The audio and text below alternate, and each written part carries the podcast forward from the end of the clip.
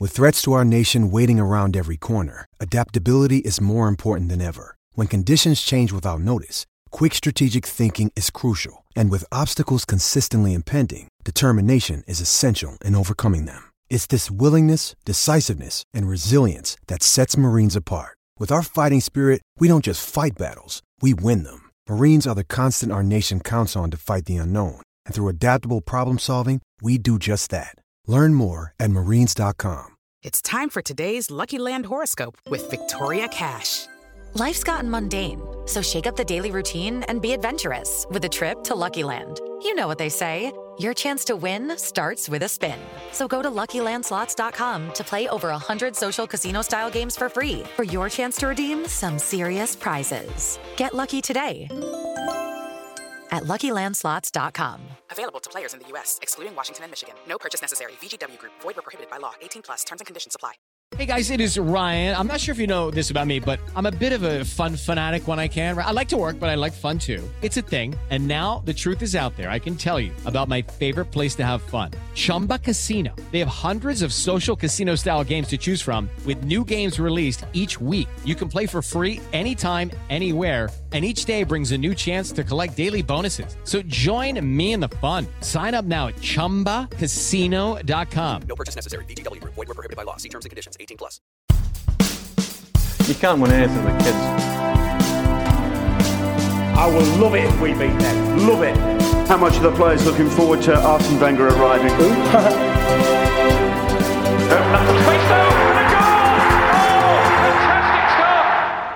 Hi, guys. Welcome to another episode of the Phoenix Five. Today, we have a very special guest, a member of the Crazy Gang, a member of the infamous Tuesday Night Club, a former England international, a Premier League and FA Cup winner, an Arsenal legend. I could go on and on and on. Ladies and gentlemen, let me introduce to you Mr. Nigel Winterburn. Hello, Nigel. How are you? I'm very well, thank you. Thank you so much again for coming on the show. Um, today, I'm with David Graham and David Holland. Hi, guys. How you doing? Hey, uh, hi, Paul. Hi, Nigel. So I'm going to jump straight in, Nigel. First question we always ask the players is, what was your route into football? How did you get there? Was it YTS? Was it uh, sending off for uh, like your CV into trying to get a club, or was it just by a stroke of luck? Uh, stroke of luck, really. I was uh, so I'm a Midlands boy, uh, and I was playing for the uh, my uh, Nuneaton schools as it was then.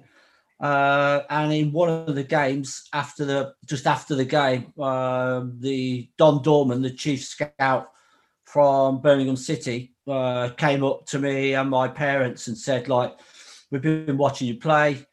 Um, would you be interested in coming down for for a trial?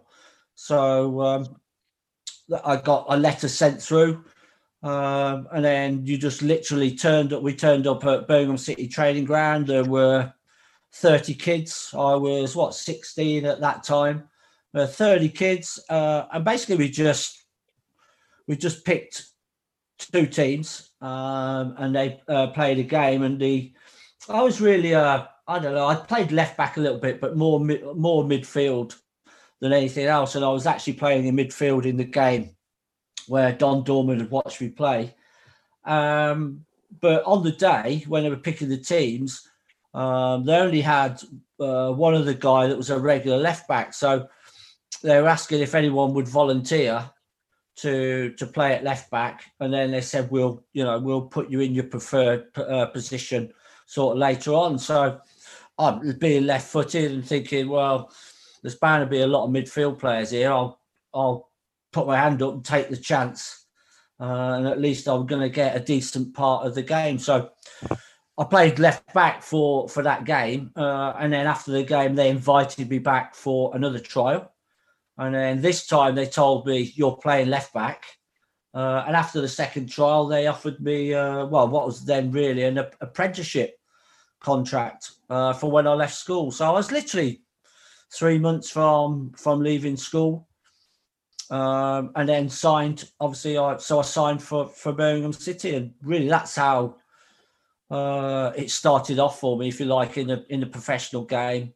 I know uh, as I was. I mean, I literally just played for my school. I played for my uh, men's team, village team. I mean, I only lived in a very very small village, and I basically played for a Sunday pub team. Uh, and I know there were a few scouts that had come along and watched me play, um, but this was really like the first opportunity, if you like, that I'd had to uh, to really join uh, a professional team. So obviously that was I was delighted with that. That was the first opportunity I got, uh, and that was my first contract, if you like, uh, with uh, with with Birmingham City as well, a YTS apprentice, whatever you want to call it. Uh, and uh, I got paid twelve pounds a week and twelve pounds a week for my mum for petrol money. So that tells you there's a little bit of a difference in uh, what people are getting paid today. I don't so that's how it started for me. uh, Graham. Yeah, um, I'm glad you mentioned your school days there, uh, Nigel. Because um, my next question is, um, obviously, when you are at school and you're into that being obsessed with football, you said you were like four, uh, 14, 15, 16. I'm always interested. Who was your idol growing up? Watching, you know, either watching on the stands or on the television. Who did you well, want to, to be I, like? You know, believe it or not, uh, well, I'm a Midlands boy, but there weren't many good teams that I, I wanted to support in the Midlands. So um, uh, I was a, a, mad Leeds United supporter. You know, particularly through uh, the 70s. Uh, really, Bremner, Madeley, Lorimer uh, that sort of uh, you know that sort of era at Leeds when successful period, wasn't it for Leeds then? Sort yeah, of, they were. Yeah. I mean, they were such a fantastic footballing team, um, but they're also a little bit dirty as well. So um, I loved, you know, I love that that period. No way watching them play. I mean, yeah, no, I'm a pussycat, so don't worry about that. That was a that was a that was a dirty team, but I just somehow I latched on to uh, to Leeds United. I just don't know how it, it came about. Maybe, as you mm. said, just because they were a good team and they were successful through that through that period. But uh, yeah, I mean, uh, yeah, Leeds was Leeds was my team. Do you still support them? I still look out for their results, but I, I must admit because um, I don't know whether I could call myself a, a supporter as such now, mm. but because I played so much football, I never really went to any live games. Yeah, uh, never really had that opportunity. I'd much rather play than I would go, you know, go and watch a, a, a live game. So I think when I, you know, started sort of professionally, uh, it sort of dipped a little bit, but I still, you know, I still look for the result. I still look for Leeds results. I still look for all the teams that I've uh, been associated for. I'm still interested in, in how they're getting on. Maybe over more over other other teams. So let's start with your time at Wimbledon. Um, as a member of the Crazy Gang, you were a four-time Player of the Year there and a vital member of the team. Um, tell us a bit about your, your time there.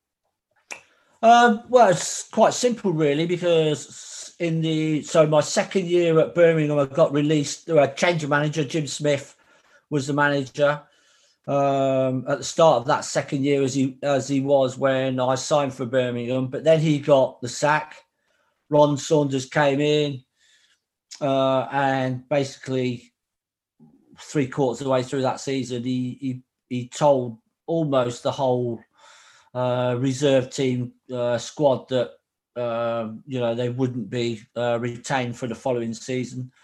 So literally at the end of that season, I called Jim Smith, who had then gone to Oxford, and said, "Look, I've been I've been released by Birmingham. Can I come and train with you pre-season while I try and find a club?" So I went to train. So that pre-season, following pre-season, I went to train with Oxford, and I've been there what three weeks, I think it was. And Jim said to me, "Like, listen, we'll give you a six-month contract anyway." But um, Wimbledon are looking for a left back because at that time, the I think I'm right in saying that the Wimbledon players didn't get paid because of where they were coming up through the leagues. They weren't getting paid in the summer. So a lot of their players were going sort of Sweden and Norway to play. And the left back had gone to, uh, I think it was Norway.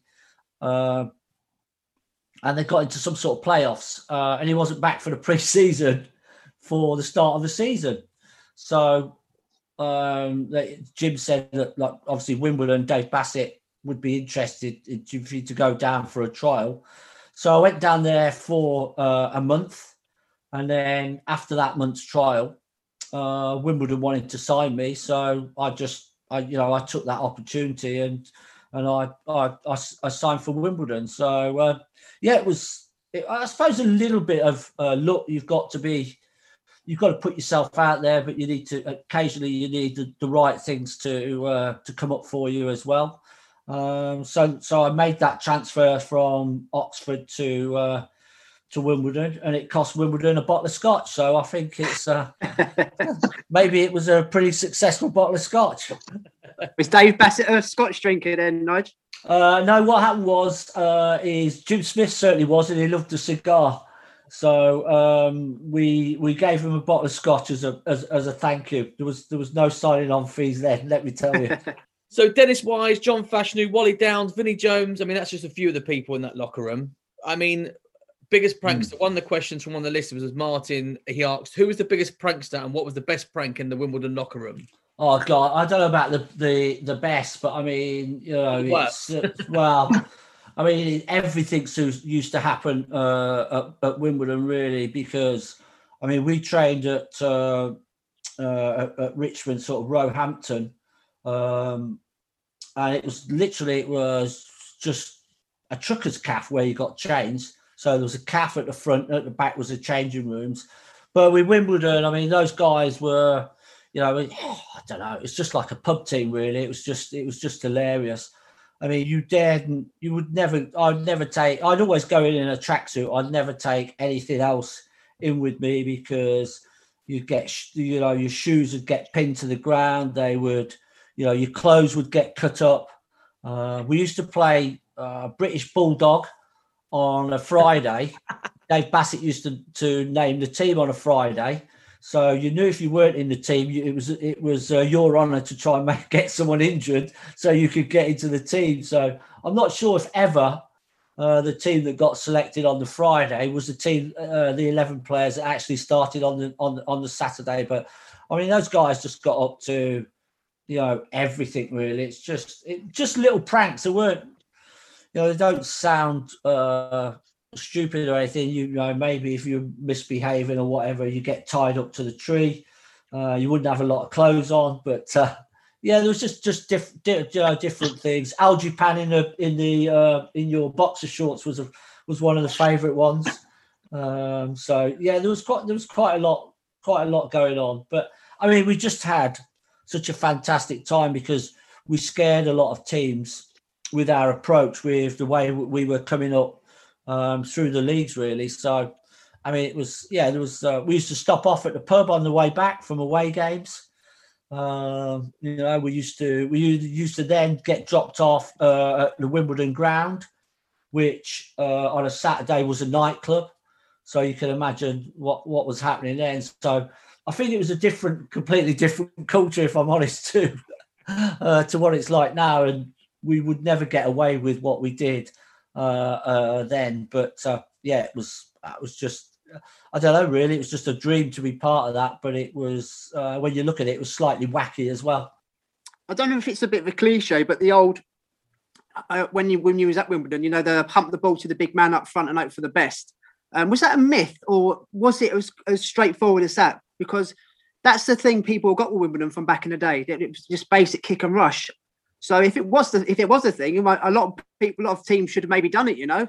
So what was the what was the tactics like? Because it did seem like that back in the late eighties, early nineties. You know. I think I think kick and rush is probably too technical for us. uh, if I'm honest, no. What we used to do is, um, I mean, you could call it long ball, you could call it kick and rush, you could call it what you want, but they had a statistician uh, that used to work on um, how many times you lost the ball in your own half, how many times you got the ball into the final third, and used to break all that down. Goals conceded, uh, goals scored from positions. So basically, we you, you, you're probably right. We played we played longer balls from our own half, but we played them down into the channels or into yeah. the centre forward. And anything over the halfway line, uh, really, we could try and be as creative as we wanted to be but the main aim was at the end of all that was was crosses into the box. Uh, yeah, and it was. It always, did seem. Yeah, yeah sorry, I was going to say it did seem very effective at the time. That's what I mean. I mean, look, when you see the formations, of the way teams play now, I know it's a different era, but it did seem very effective. You know, when you did play Wimbledon, when you, a team, you, you know, there was like, oh, we've got Wimbledon today. It's going to be a hard game. But when you think of the way they played, do you think? Well, I think I think we were we were physical. We Yeah. a lot. You know, we did have a bit a fairly big and strong team with a lot of big characters. I think we just frightened teams really before uh, we started the games. Nobody really wanted to play us because, as you say, um, you know, they knew they were in for quite a physical, quite a physical game. Listen, uh, we took a few wallopings uh, along the way, but the best thing about that team was it was just literally forgotten there and then. Yeah. And then we came again next week. I mean, I think I can remember one of the seasons we came up. I think we got beat two or three times by five or six, but we still got promoted. I mean, it was just it was just ridiculous how much belief that we had uh, in what we were going to do. So yeah, if you like, I mean, I'm quite happy to call it kick and rush. It's quite a polite way of putting it for us, if you like. But um, yeah, we were we were just very very effective Yeah. uh, at, at, at what we did, and we were a long ball team. But we, I'd say to you, it was that was out of um, stats really. You know, anyone thinks that stats are have just come out. Well, the stats are just different to what they did when when I played. But they had someone that worked on that uh, all the time, and where mo- you know used to analyze other teams and where most goals were scored, and we were almost trying to replicate that uh, and get the balls into those areas um, as quick as possible uh, and as much as we could throughout the 90 minutes. And that was that was how simple uh, the Wimbledon game was. So in 1987, you get a move to Arsenal. So you won most of your honours under George Graham. Looking back at your career, your most successful period as a um, and trophies was under George Graham at Arsenal. And then obviously in '96, Wenger came in. What was the feeling in the squad when he came in? Because obviously you had Bruce Rioch in between for a short period. Then Wenger comes in, who's an unknown manager at the time, Mhm. very different to what the Premier League knew at that stage. What was the first reaction in the locker room prior to Wenger coming in? But hearing Well, David Dein had made the announcement that Arsene Wenger was coming in, and I think you'll know from uh, all the press as well is nobody really knew who Arsene Wenger was. Uh, but I think when you meet the man, when you, I've said on many many occasions, uh, I think when I did the first one, uh, a maximum of two training sessions, I just knew that I needed to be part of, uh, you know, his his squad really because it was just so different. Uh, it was short, it was sharp, it was intense. Uh, and if you went through into the, the pre seasons, he was so ahead of his time because uh, he, he was everything was on a stopwatch. Uh, distances that you were covered in pre-season for running, uh, the older players would get you know uh, a different amount of time to complete those uh, running sessions. So the old idea was that everybody, no matter what, whether you were 18 or whether you were 38, the idea was that everybody was working at, if you wanted you to be working at 80%, everybody was working at 80%. If it was 90 or 100, everybody would be at 90 and 100. So you used to adjust your running times. Uh, but then at times as well, you wouldn't just be doing out and out running. You would do, be doing fitness work with the ball. You know, you, you know, be, if you were a defender, it would be, you know, collecting the ball, uh, passing it into midfield, continuing with your run and crossing. So it was just, it was just so different to anything else that I'd done throughout throughout my career, um, and I think it just showed in his, you know, in his style of play. He basically, when he came in, I think he he brought in quality players, midfield and forwards, um, and he, you know, he worked on the advanced, if you like, game, passing and movement, combination play, and he just let us organise ourselves defensively uh, to go out and play. So he just he was just saying to basically, have no fear, just go out and enjoy yourself. Uh, it was just, you know, when you're you're getting into your later years like like I am, it was just like, oh, here we go, this is happy days. So uh, it was it was a great time to be at Arsenal. It was just completely different to to any other uh, manager that I'd really worked under before. But um, did everyone buy into it when Wenger first turned up? Or was there people a bit 50 50 about these methods? Because obviously no one had ever seen it before. No, I think uh, from I think everyone just felt it was they were just being freed up, if if if you like, because George Graham was sensational at organisation and discipline, and it was almost so. I mean, we should never forget that that period. I mean, he was amazing at, at, at what he did, but it was also once you've done that for a while, then you try something else. Uh, Bruce Rioch for me just completely didn't didn't work. Uh, he's just a manager. I think I really didn't understand what he what he really wanted. Uh, but when Arsene Wenger came, it was just a whole different. You know, it was as if the light switched back on and your the hunger was there, and you you just went again. I don't know anybody um, that disliked what Arsene Wenger was doing. You know, and I think testament to the man is that. Have you ever heard of anyone slagging him off when when they left? Nah. I mean, you know, you know, you know. Eventually, I I left and was moved on, but um, you know, I would I didn't have a bad word to say about Arsene Wenger, and and, and you know, and I, I still don't. He was just he was incredible in that in that early period with the way that he treated players and and the quality of player that he brought to the football club. Obviously, the foundation was there because you played in the most famous back five of Premier League or any English football. In my eyes, it was the best back five ever and I'm sure many people will agree. But it gave, that gave the license to uh, for obviously Wenger to come in and play a more expansive type of football because the foundation was already there, bought by John uh, George Graham. Uh, yes, to a degree, you're right, but there was a there was a big rumor going around that several members of the staff had told him that he would need to disband the back four. He thought that uh, he was told that they were getting too old, uh, but I think he made, you know, he made his own judgment through training uh, and games. So I suppose in in a way you you may be right, but in a little way slightly wrong as well because he was his own man. I think he would make it. Well, every, he is his own man. He makes his own decisions. He doesn't take orders from from anybody. So he made his own decisions to keep that back four. Uh, once he, he realised the intensity that that uh, we had, the togetherness that we had. And you're right, I think he used that to then develop um, the attacking side of the game, which I have to say he did. You know, he did brilliantly with the uh, w- with with the players that he brought in. We did a podcast earlier on in the season about Arsenal versus United, the rivalry period, Mm. and I think that George Graham's period was very successful. It's underrated in terms of what he achieved at the time. I think Wenger came in with it and, and did create a different uh, style of football and brought the continent to England. And as you said about the drinking culture, all those things kind of changed. But do you think he underachieved over his period, Wenger, compared to what um, Graham achieved in his period? You won one league title under under Wenger, uh, obviously over a, a long period. But do you think he had two half of his career. He had a very good start with you guys, then got to the Invincibles, and it seemed to wane quite quickly after that. What's your opinion working with both men?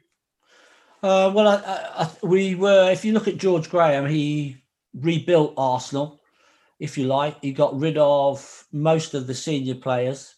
So again, he brought in players, younger players, hungry players that he wanted to work with, and the system that he wanted to do. And as, as I said to you, it's quite regimented. He had, uh, but his organisation was absolutely sensational. Uh, I would have said at the time that nobody, not even the die-hard Arsenal supporters uh, of those seasons of 89 and 91 would have said we were anywhere near favourites to win the league titles uh, that season because we were a relatively new team. Um, so I, I, think, you know, George Graham, if you like, I call it what I used to call then the, the modern times for Arsenal, started to recreate the success. But uh, in terms of if you want in terms of style uh, and also being very very successful i think you know arsene wenger was successful up to 06 which was coincided with moving to the new stadium as well uh, was also you know i retired in 03 but even when i left in 2000 i think it was a sensational period to be part of the football club not only as a player but also as a supporter as well. You know, get oh, okay, lost the Champions League final in, in, in that season, but you know, it's a you know, it's it was still a, a, massive achievement to get there. But everything that Arsene Wenger had provided up, up to that period was, I think, was was sensational. If and you know, I think they're both managers, uh, different styles, but one started it, if you like, and if you if and one the other manager took over in Arsene Wenger Um, and up to 06, it, it looked as if Arsenal were just going to keep ploughing forward and forward and be uh, be the team that was going to be the team that was going to take on what, if you like, the elite of Europe. But the one disappointment for me in, in um, I suppose, Arsene Wenger's team is I thought we had the quality, but we never really de- delivered in Europe. And that would be my one big regret. And I can't answer that question as to why we didn't do that. But no, I think to answer your question, I think Arsene Wenger's first period, if you like, to 06, uh, was was incredible.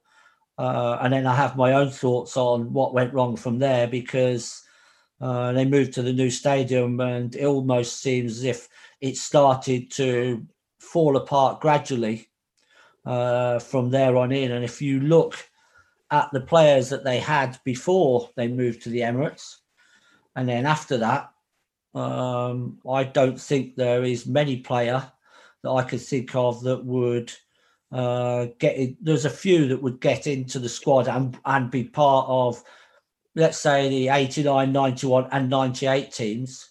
Um, but you know, a lot of those teams from 06 onwards didn't rival didn't rival any of those teams for pure belief, consistency, and and deliverance of, of, of, titles. It, it just started to go backwards for Arsenal. It all started to spiral when David Dein left. Uh, yes, just about yeah. to say the same thing. yeah, yeah, yeah. I, I think so. David Dein, listen, he was he was around all the time. He was around the training ground, but he wasn't in your way, if that made sense. So he was keeping an eye on what was going on, but he wasn't. It didn't feel as if he was interfering uh, you know, he knew his job. I think he, I think he was heavily involved in the, uh, some of the, the, transfers that uh, Arsene Wenger wanted. So, um, yeah, it, it it appears that it's you know David Dein leaving was, if you like, one of the reasons why I think maybe the club uh, took a different route. But um, you know, these things happen uh, and you you know you just have to you just have to deal with it and move on.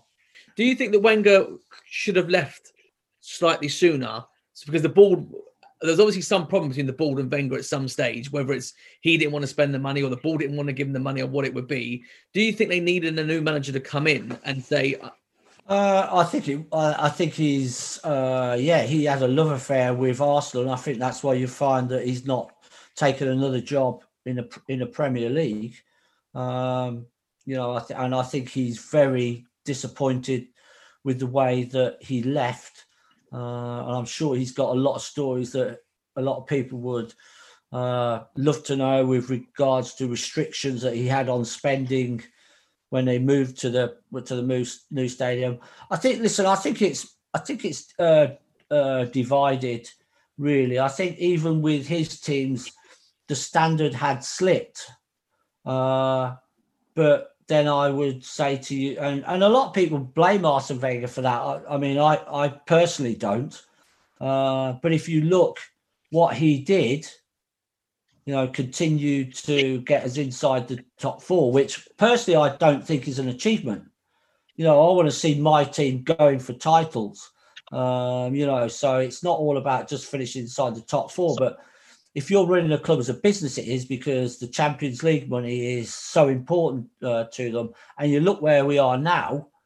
I think, in a way, it still shows what a what a good job Arsene Wenger was doing because you know uh, the managers since then have, have found it very very difficult to to even get into the top four. Yeah. So listen, I think a lot of people. I listen. You know, I do a lot of work at, at the club on match days I listen to a lot of people. A lot of people say he stayed too long. Maybe he did, uh, but a lot of people blame him for what's going on. I certainly don't blame him for what's going on because the board can make those decisions. I actually think that the board sat there, and while he was keep Arsene Wenger was keeping them in the top four, they were completely happy. Um, uh, so, you know, maybe they needed to to look um, at a different direction earlier and saying, you know, oh, this is great, but we want to be, we want to be back to what we were doing, which is challenging for uh, for, for titles. But you know, I, I, if I'm honest with you, I just, I, you know, I just don't know with with this board what what they really want from from my football club. uh, it's it's quite be- bewildering at times. The Man United Arsenal rivalry, um, and we could do a whole week on these games, but obviously we haven't got all day. Some would argue, myself included, it was you and Brian McClair that was the real start of the great rivalry. Uh, when you take out Denis Irwin with a tackle and then it erupts. And then from that moment up until about 2006, that was the biggest rivalry in foot in English football, and if not in European football, for the amount of moments that those games had. Uh, well, I think from Arsenal supporters, I'm loved, and from Man United supporters, I'm hated. so, I mean, it actually started a little bit before because we had the cup game against uh, Man United at uh, Highbury, and Brian McClair missed a penalty. Uh, which I said something to. I can't even remember what I said. If I'm quite honest, after he, you know, after he missed, and that was. I've always said to me, you know, you shouldn't be, you know, I shouldn't get involved in those things, but occasionally uh, I did. Anyway, I did, and it, it all sort of kicked off from there. And then the, the one that most people remember is obviously the, the, the tackle on the Brian McClair uh, incident. But I also feel as well is that we felt that we were the team that that felt that Man United were going to be a, uh, one of our big rivals, and it, it proved that going forward. And those two teams were like two juggernauts going head to head. Both believed they could beat each other. Both were not going to give an, uh, an inch. And a lot of time, those games turned out to be crucial games. So the slightest incident turned out to be more major than maybe uh, what it should be. But um, yeah, I absolutely loved them. You can tell by the smile on my face. that's what football. That's what football's all about. It's it's put yourself in situations, believing you're the best, wanting to play against the best, uh, and on that period of time, I think you know, I think if you like '89 and early sort of '90s, Liverpool were probably the team, but then Manchester United, for me, as I remember, it started to be the team that really, if we want to be the best, we're going to have to overtake. Uh, and they were, I think, throughout my career, Manchester United with a, benchmark. Uh, and along the way, Arsenal was, managed to knock knock them off the top of the crown on occasions, and that's why I believe um, those uh, those games were so explosive. Um, you know, and I'm not the only one to be involved with uh, with Man United because Cesc Fabregas is very good at throwing pizzas. So, yeah. so, so you know, I'm not, I'm not, I'm not my only one. And uh, you know, I think for me, the iconic moment out of all this, the bit I remember best was watching is uh, Arsene Wenger standing on the dugout at Old Trafford with his with his arms aloft. So I think it just shows you the intense uh, and the rivalry between uh, bet- between the two teams. But yeah, if you uh, if you want to blame me like the rest of the Man United supporters and, and Sir Alex, then you know I think I'm old enough and big enough to uh, to take that. What was your personal favourite Man United Arsenal game that you played in? I mean, if you had to pick one, uh, nine, when we when we beat you at Old Trafford in March '98 with the run we were on, which we thought set us up to win the title because we knew we couldn't lose that game uh, to you. Um, I just love those. I just love those games because they were so intense. You know, they were 22 great players going head to head, and not one of those players would give an inch, and they all believed that their team was was was going to win, and that's what made them so so epic and so and so fascinating, and why I think a lot of other people apart from Man United and Arsenal supporters, wanted to watch them because they realised that that something might happen. They're quite explosive within those games uh, as well. They were, they were. I couldn't pick out really.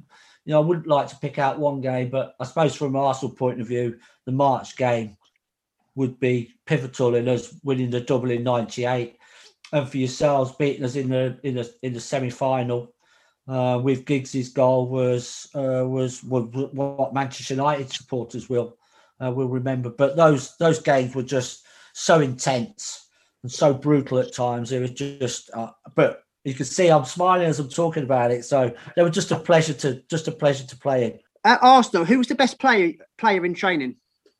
Uh, well, I never worried about who was in best in training. Uh, but Bergkamp was the pinnacle for me to play with on a Mm. match day. Listen, I've seen some good players in training that you put them on a pitch and they fall apart because you haven't got 70 to 100,000 fans watching you in, if you get to a final. Uh, but Bergkamp was just uh, absolutely incredible. Just the way that he conducted himself, uh, but his ability just spoke for itself. But his appreciation of players around him was was just it's just immense. Yeah. And I put him down as my all-time greatest Arsenal player that I've played with, uh, and solely because I only played for uh, a year with Thierry, and Thierry wasn't the player that he turned out to be in that first season. And I think you know when, when I left Arsenal, um, you know he he then sort of came along, uh, came alive, sort of thing, and he I you know to, for watching somebody, uh, I'd put you know I'd put Henry up there with with uh, Bergkamp, but playing with Bergkamp was just it was just it was just like living in a different world. Also, going back a bit further, um, obviously you playing left back, you had um, Marc Overmars in front of you. Yeah. But before Overmars came, um, as a as a child, I remember a certain Dutch player coming over called Glenn Helder. Yeah. Um, I remember there was a bit of a rave review about him, about him being the next best thing. Um, I, what I'd like to know is what was he like? I mean, what happened to him? I, was, I remember him playing like one good game in 10. I mean, he was supposed to be technically very good. Um, we spoke to Brian Deane about Thomas Brolin when he came over, and it obviously didn't work for him. Was that the same sort of thing with Glenn Helder? Because he was quite disappointing in the end, you know?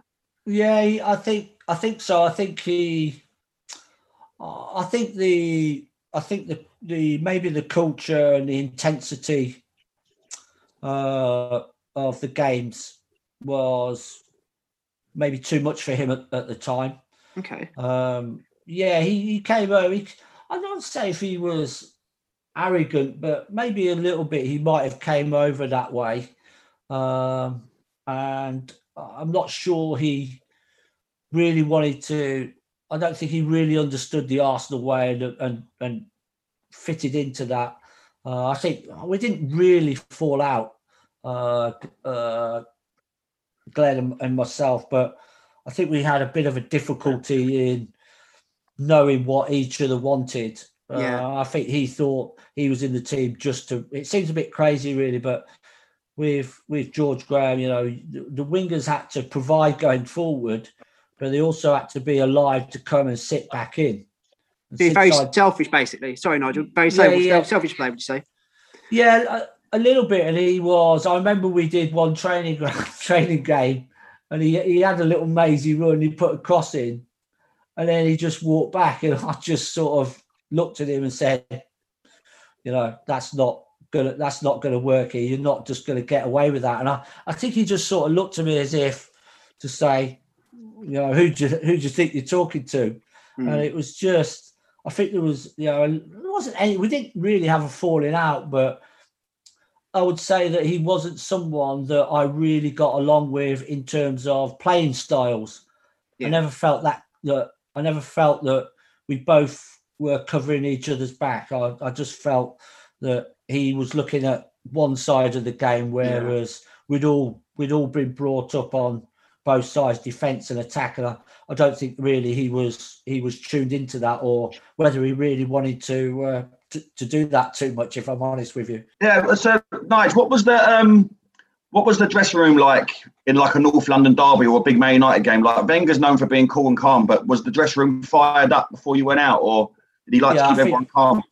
Yeah, I I mean, like the intensity of the uh the Man United games because I think the challenges that were ahead of you, but, but uh, the North London derby was completely different because I always call that a game for the fans, a game you must not lose. You know, you're thinking about if it was traditionally played on a Saturday, uh, if you lost, then Sunday and then Monday you had to go back to work.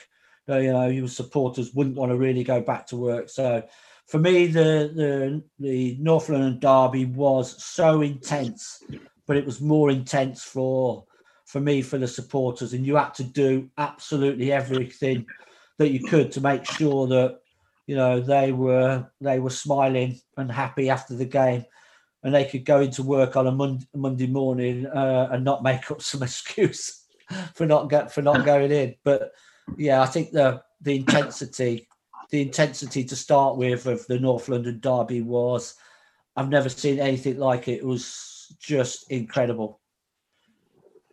Yeah, that happened to me today because I thought we were going to pip Tottenham to seventh yesterday when they were when they were one 0 down to Leicester, and uh, yeah, and then Tottenham gone one four two. So they went ahead of us. I had to go into work. My boss is Yes. a, See, is a I- Tottenham fan. He was griefing me today. Yeah, see, I, I, I, I get that, and I, um, but I'm a little bit more like, but yeah, I mean, but conf, uh, I don't know what it is. The conf, uh, what is Yeah. this cup?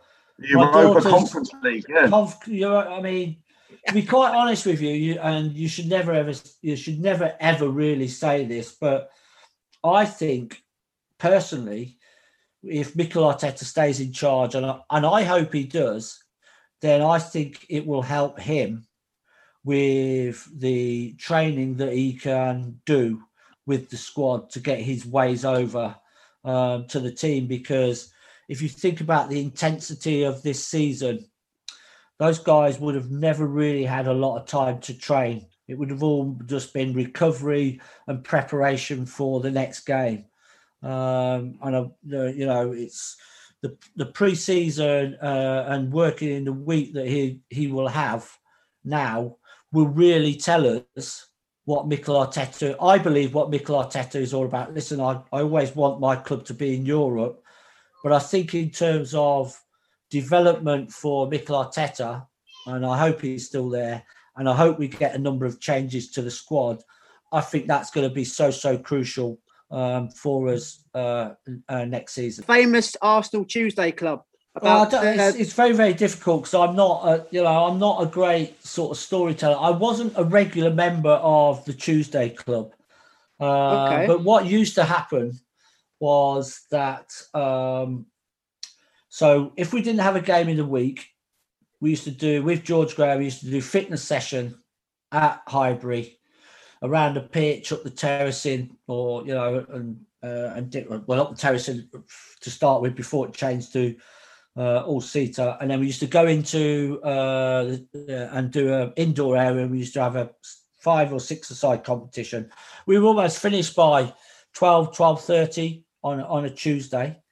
So then everybody uh, and almost everybody then would used to either get a taxi in or used to get the train into uh, to uh, Arsenal to Highbury, and then from there we all used to arrange to uh, to go out. So, I mean, for my memories, is there was a fair amount of players going out each week, and then we all usually we'd first of all we'd go out and we'd just go TGI's and have uh, light lunch or something with a few beers, and then everybody would just start dispersing to wherever they wanted to go. So you know, different players wouldn't want to stay out. They would they would or they'd want to go and do different things. So everybody would just sort of mix and, and, and disperse and do really what they they wanted to do. Some were gone by 10 o'clock, some were still there at six o'clock in the morning. So it was uh, it was a bit of a it was just a bit of a free for all. But the one thing I will say about all that is it gave us a fantastic team spirit. yeah. Uh, and what happened was is uh, George Graham started to get, uh, I think, wind of that something was happening, um, and he, he he couldn't quite work out what was going on. Uh, so what he used to do is he he uh, employed his assistant Stewart Houston to be detective. So the lads had gone out one day and they'd actually gone this time. They hadn't gone into town. I think they'd gone into Potters Bar, into a into a wine bar in Potters Bar, and um, so they've been having a few drinks. And then all of a sudden, it was quite a, uh cold uh, day, and the window was sort of frosted up, and they could just see this bloke outside wiping the window and trying to uh, peer inside. And then they realised that it was uh, Stewart Houston, the assistant manager. So the lads went and grabbed him and dragged him inside, and then got him a beer. And then, uh, of course, obviously he was there for George. George was very, very strict. He was quite a disciplinarian. So um, anyway, he, he, he had a he had a beer and that, and he just said he just said to the lads, "I'll just tell George that I couldn't find you, uh, and we'll just have to, you know, we'll just make out." house because he knew he was going to be in the shit as well. the, the, the, the, lads, one of the lads would grass you up. But uh, yeah, I mean, it, wasn't anything specific that was funny that would happen um, from those nights out. It was just that it was the it was it was named the Tuesday Club, um, and I suppose if you like the so-called members, uh, Steve Bould, Merse, Tony Adams to, to uh, name three, were probably uh, the biggest drinkers uh, out, out, of that group. So you just had to negotiate your way around those three uh, and try and slip away if you didn't really want to get caught off in a lot of heavy drinking. But um, I, as I said to you, for me, it was it gave us a great uh, team uh, building exercise, if you like, camaraderie. Um, but yeah, I mean, but we didn't have a game. We weren't. We were never in on the Wednesday after. Um, so you you could recover on the Wednesday. You were back in training on the Thursday. Um, uh, and then I thought none of the lads were drinking after that, but now we find out from Tony that I think he was drinking all the time. So uh, I don't think it was just a. I think it was Monday to Friday club for him. I don't think it was just a Tuesday club. But uh, yeah, I mean, it was just it's just a something that we we did out of habit, if you like. But it it gave us that. It just gave us that togetherness. It was yeah. You know, it was it. It, but it was. I think, if I'm honest with you, I think a lot of other teams were doing the same thing. We're not. We weren't doing anything that none of the other because I don't believe we would have been able to survive if we were the only team doing that. And then when you talk to players that played around your era now, when they're retired, they all say they were going out and drinking X amount of pints. So yeah. you were just all that was the culture of of uh, football around that time. Yeah, just briefly sticking with the drinking culture. Um, I read um, an article, done a bit of research, and you went on a um, Arsenal at the time. You went on a pre-season tour to Austria. Now, this intrigued me a little bit. After the games you played, apparently yourself and the rest of the English lads went out drinking, where some of the foreign lads were going to cafes, drinking coffee and smoking untold cigarettes. Is that true? Yeah. What's the what? I, I don't get the smoking thing because to me that's worse. Well, yeah. Uh, well, yeah. I you mean, know? I, am trying to think of who the players were smoked, but some of the some of the guys. I mean, they just the foreign guys couldn't believe what we were doing.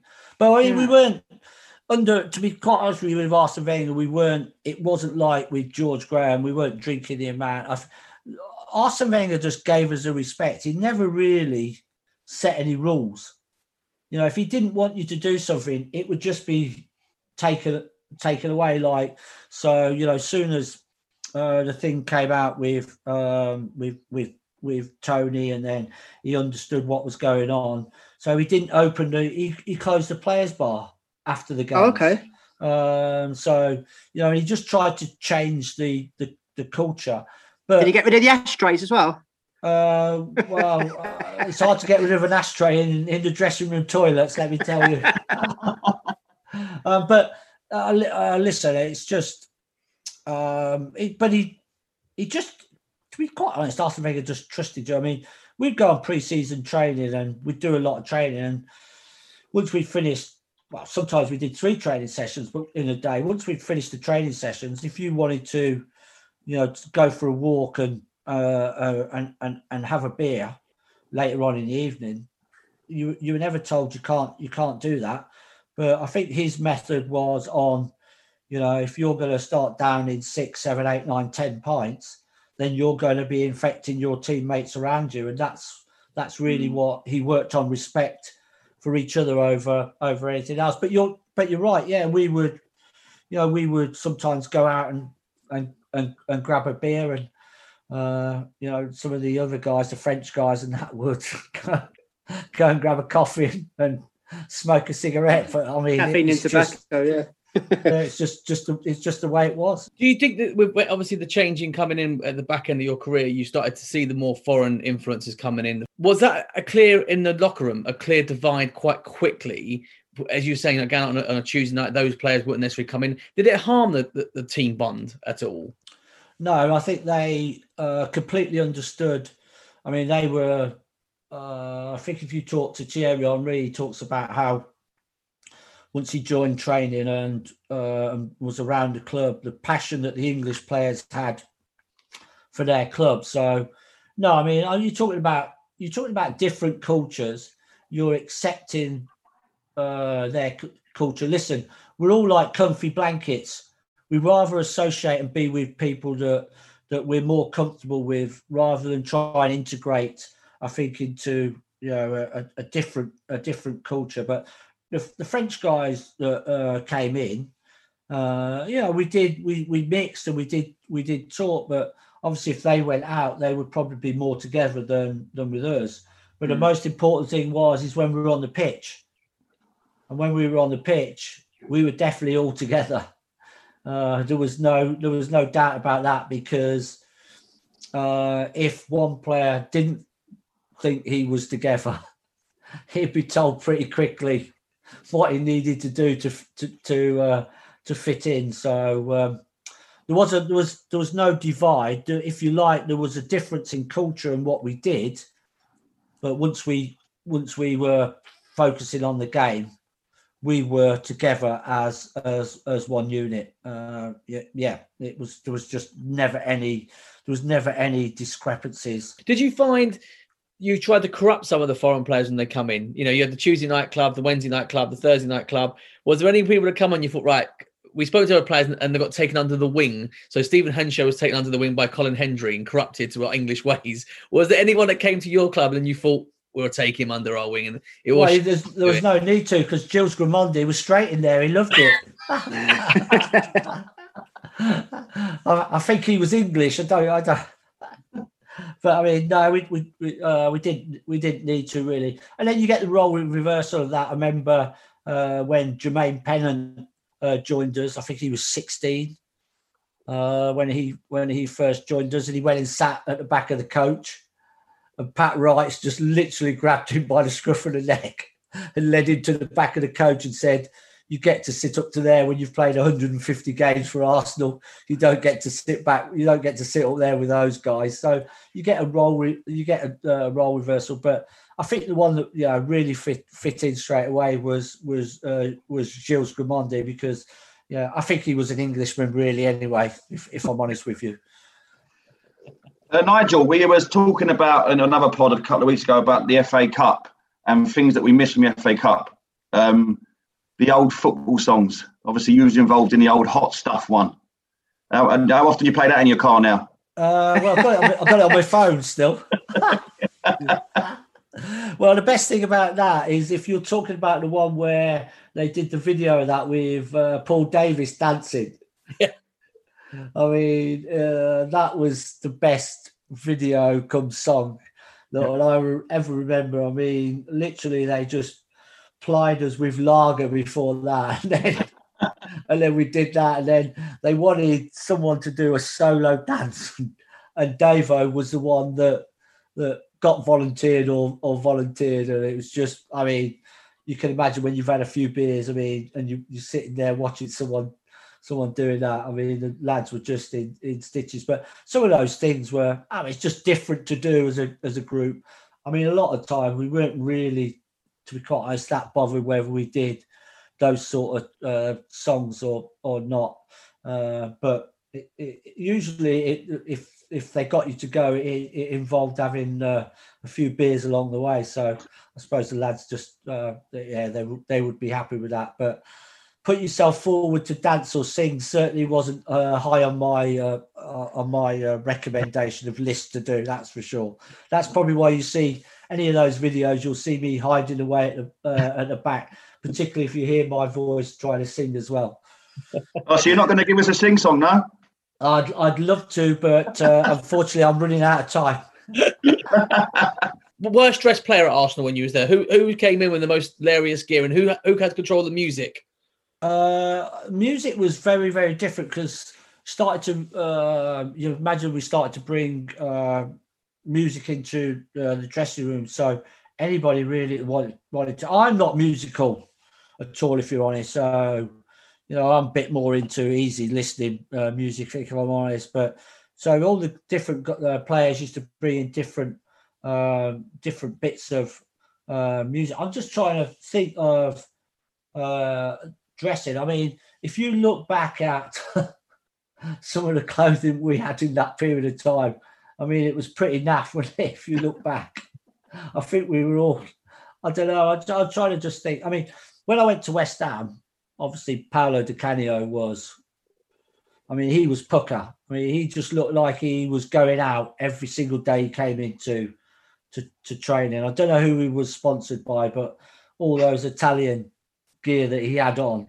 I mean, he just looked a million dollars every uh every, every single every single time. So I wouldn't mind being uh of having his tailor to uh to uh, sort me out through uh, through the week as well. But I don't, I don't know, just I don't really, I can't really remember who who was sort of in control of uh, the music. I think different players like Mickey Thomas, I think Dave Rocastle at that period of time would were bringing in little bits uh, of, stuff along uh, along the way as well. And I'm just trying to think who it was. Do you know what? If I'm honest with you, I can't even remember who it was with uh, when Arsene Wenger came in uh, who, who brought the who brought the music in. There's no way it'd be Ray Parlour, that's for sure. You've mentioned West Ham there, Nigel, and you've mentioned Paolo Di Canio, so I think you know what's coming next. Um, you said you said in previous interviews that you didn't have any issues with him. Obviously, you ended up playing with him, but the actual Sheffield Wednesday Arsenal game, when you approached him, um, what happened? I mean, what was going through your mind as he was let going off the pitch? You went towards him. Well, I was you take it from there, please. uh, yeah, well, I was asking if he'd get the shower ready for me, um, and I don't think he was too happy with that. And then for a split second, I mean, I have to admit, I thought, yeah, you're going to get smacked here. Um, and so I thought he was going to smack me. So no normal person unless you are six foot six and built like a brick lighthouse, you're not just gonna you're not just gonna stand there. So um, I'd probably describe myself as I like to light the fuse paper a few times, but get to the back as quick as I could. Uh, but unfortunately, I was on my own on that occasion, and listen, I I thought he was going to hit me, and I just ducked ducked out the out the way, and nothing came. Um, but I mean, I people make. I bet you're sick of that question. To be fair, aren't you? Well, yes and no because I mean I get a lot of stuff. I mean, people if people get narky with me, they always bring that up occasionally and they expect me to re- re- uh, to react to it. But tell you what, I've watched it loads of times. Uh, I've watched it with my daughter loads of times, and we're always laughing and wetting ourselves about you know, what I did. So it's listen. I always say you got to laugh at yourself. It's something I shouldn't have really uh, got involved in, but but I did. Um, and yes, I thought I was going to get a smack. Uh, and being five foot eight uh, and about eleven stone at that time, there was no way I was going to stand there. So um, I I ducked out the way. I thought I ducked out the way pretty well, to be to be honest with you. But, but as I said said on many occasions, you've probably seen it that it's brilliant. When I went to West Ham, I've got on so well with uh, with with Paolo. He's but within football, he's you know he's such an intense guy. So uh, I didn't I didn't have any I didn't have any problems with him at all. What was he like to train with compared to someone like Bergkamp?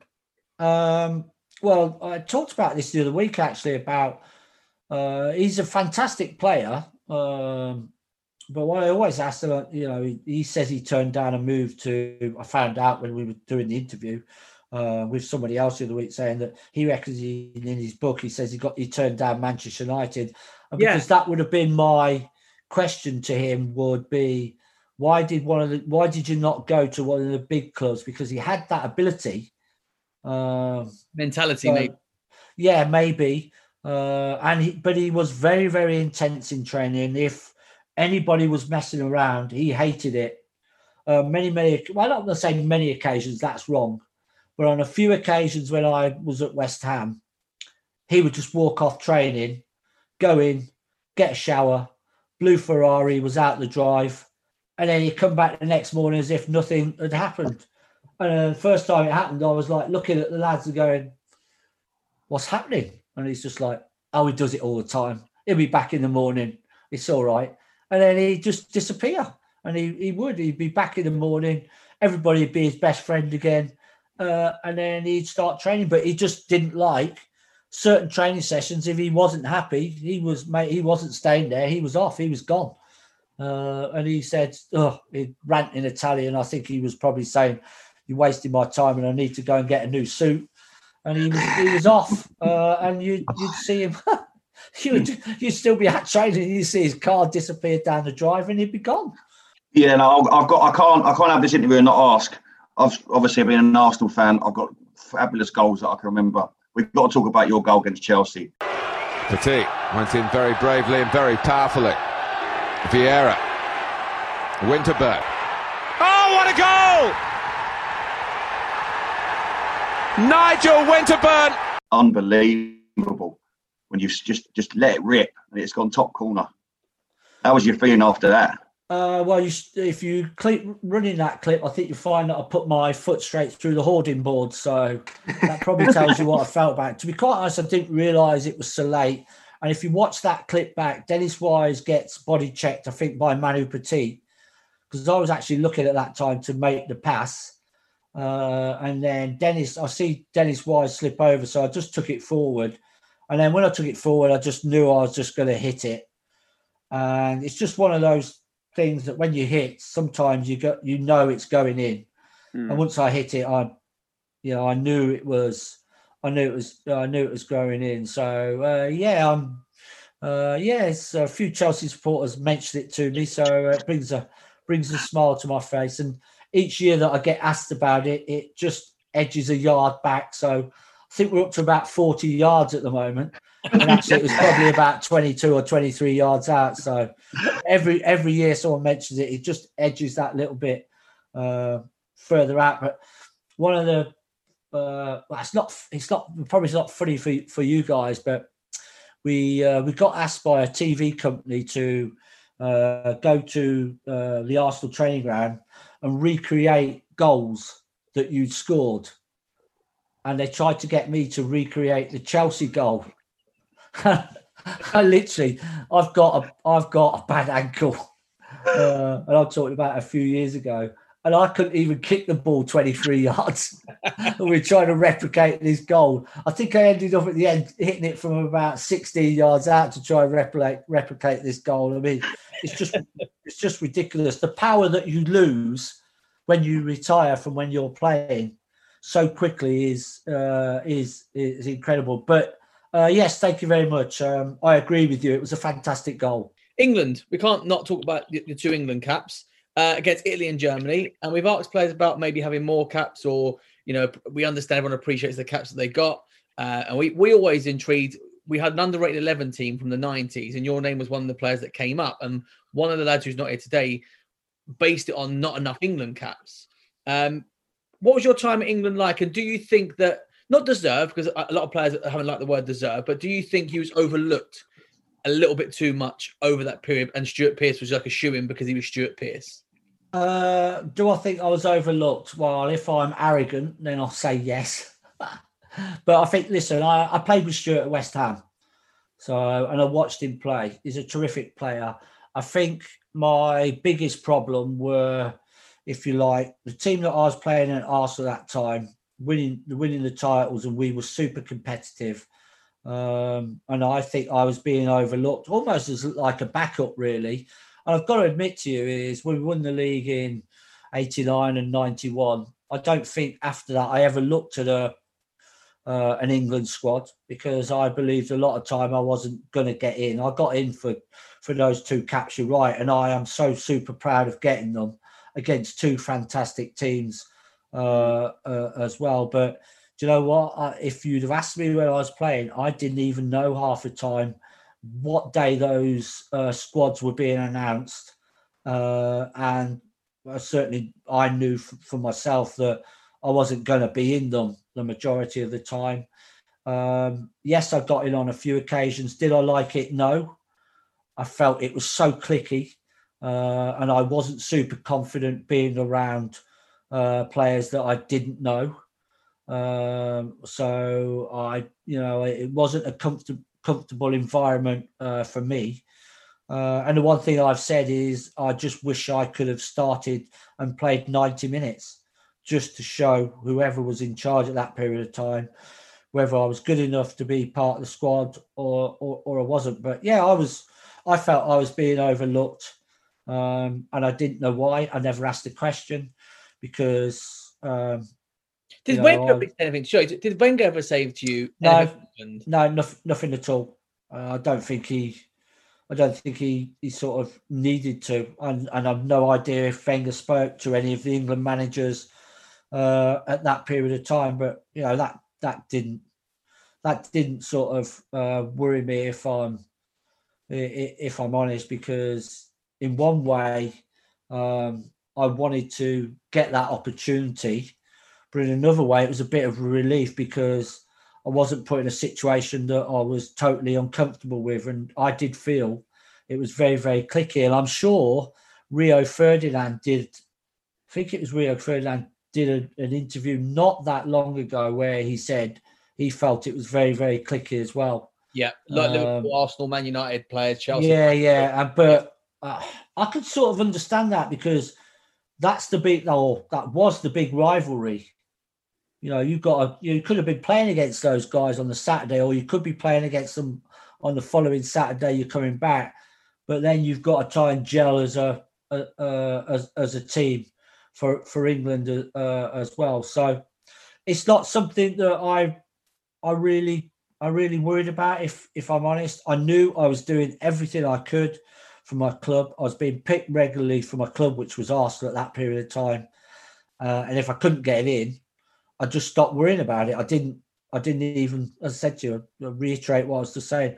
I didn't even look at the squads. I didn't even know when they were were coming out. The only difference you noticed was that you know a lot of people would disappear, uh, and you ended up uh, in that period of time. Well, everybody was away with their national teams.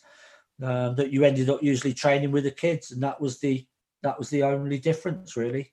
Uh, but it, it wasn't it wasn't to be. But I'll take the two I got because of the two teams I played against. But there was a little bit of frustration from my point of view that I just didn't get to play to play 90 minutes. But Stuart Pearce, I would never be disrespectful to because somebody who gets that amount of caps, uh, and I've watched play, and he was a sensational um, uh, player, but I just didn't, I couldn't work out on a, on a periods of times, you know, why I wasn't called up, and if I was almost, if you like, like a like a backup. But that's the way it goes. So It's know, interesting. You don't worry very, about it. very honest, Nigel. So appreciate that.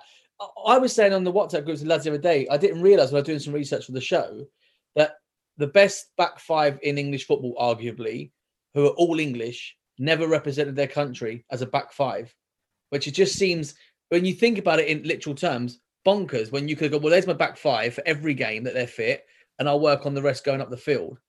That's, I mean, anyone else want to say anything about the England? That that point is, I just still find it bizarre now speaking about it. Um, well, personally, I find it bizarre that I think one one of the managers didn't have the courage to do that. It Well, does. they, Nigel, that's a good point. But do you think either Graham or Wenger would have allowed that because of injuries? Yeah, yeah, they would. You, you know, if you're picked for your national team, you you go. You want you want to be part of your national team.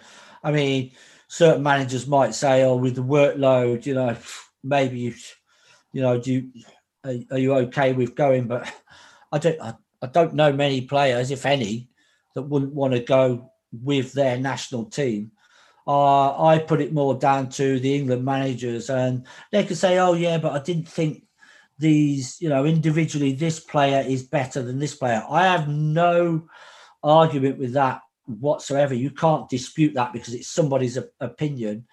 What I'm saying was, is I am surprised that one of those England managers was not brave enough to select that back for for one friendly game Mm. and then just picked everybody else um, around them and, and and and just see how it worked. Listen, it may not have worked.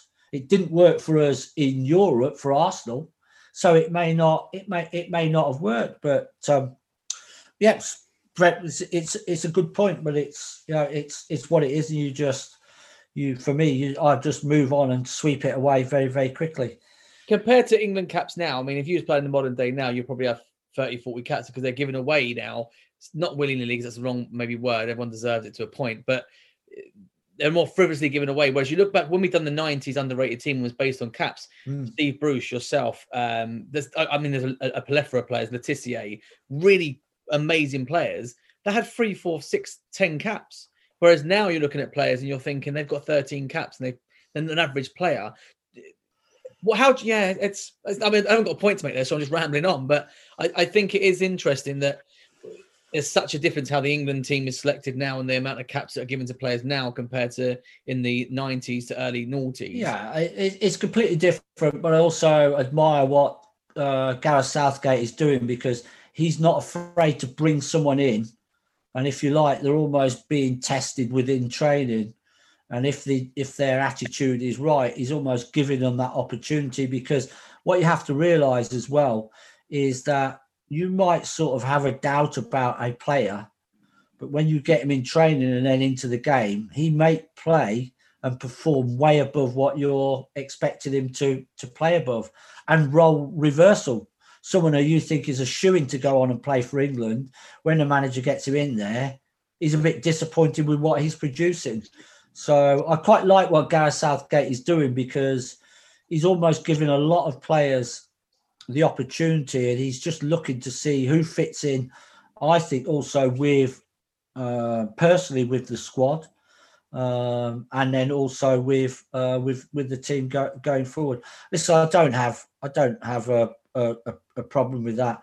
Uh, you know, there's a lot more caps given out, but we're that's just the way that the mod the modern game is. You just you just have to look at the period you you play in, and you can't judge it to any other period because you know um, Pete would say to me now, "Oh, the money that the players are earning now to what you earned is ridiculous." Yeah, but the money I earned to what they earned in the sixties and seventies is, eh, you know, is those guys would would would love to be earning what I earn. So I, I just, you know, I don't worry about it. You just got to try and look at it from more of a, in a modern way, and we can't always go back. Yes, I think you would like, you know, from an Arsenal point of view, you would like certain traditions from the old Arsenal teams, but I think you have to try and look at what is modern and um, sort of try and see what's happening uh, going forward. But uh, it's that's just the way it is.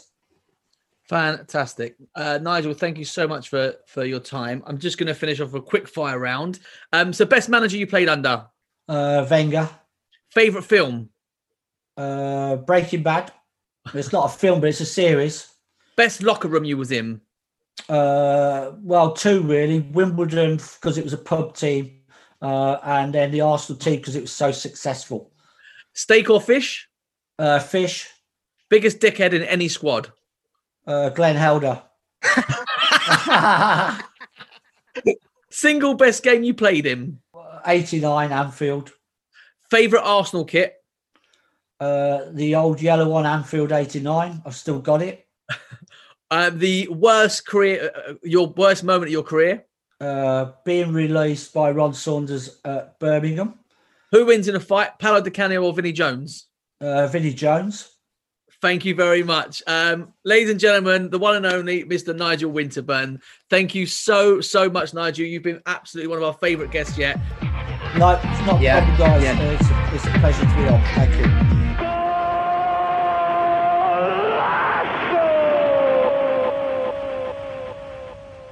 That's good. no, I, I, I, I could actually think of uh, worse players, but uh, you know, as we've mentioned him, and No, uh, I don't know where I don't know where he is. So he's, I don't know. I don't even know if he's still around. Last I heard, there was some gangs after him, but uh, might, that might tell you why he came and left very quickly. I'm not saying any more. Sports Social Podcast Network. I'm Victoria Cash. Thanks for calling the Lucky Land Hotline. If you feel like you do the same thing every day, press 1. If you're ready to have some serious fun for the chance to redeem some serious prizes, press 2. We heard you loud and clear. So go to LuckyLandSlots.com right now and play over 100 social casino-style games for free. Get lucky today at LuckyLandSlots.com. Available to players in the U.S., excluding Washington and Michigan. No purchase necessary. VGW Group. Void prohibited by law. 18 plus. Terms and conditions apply.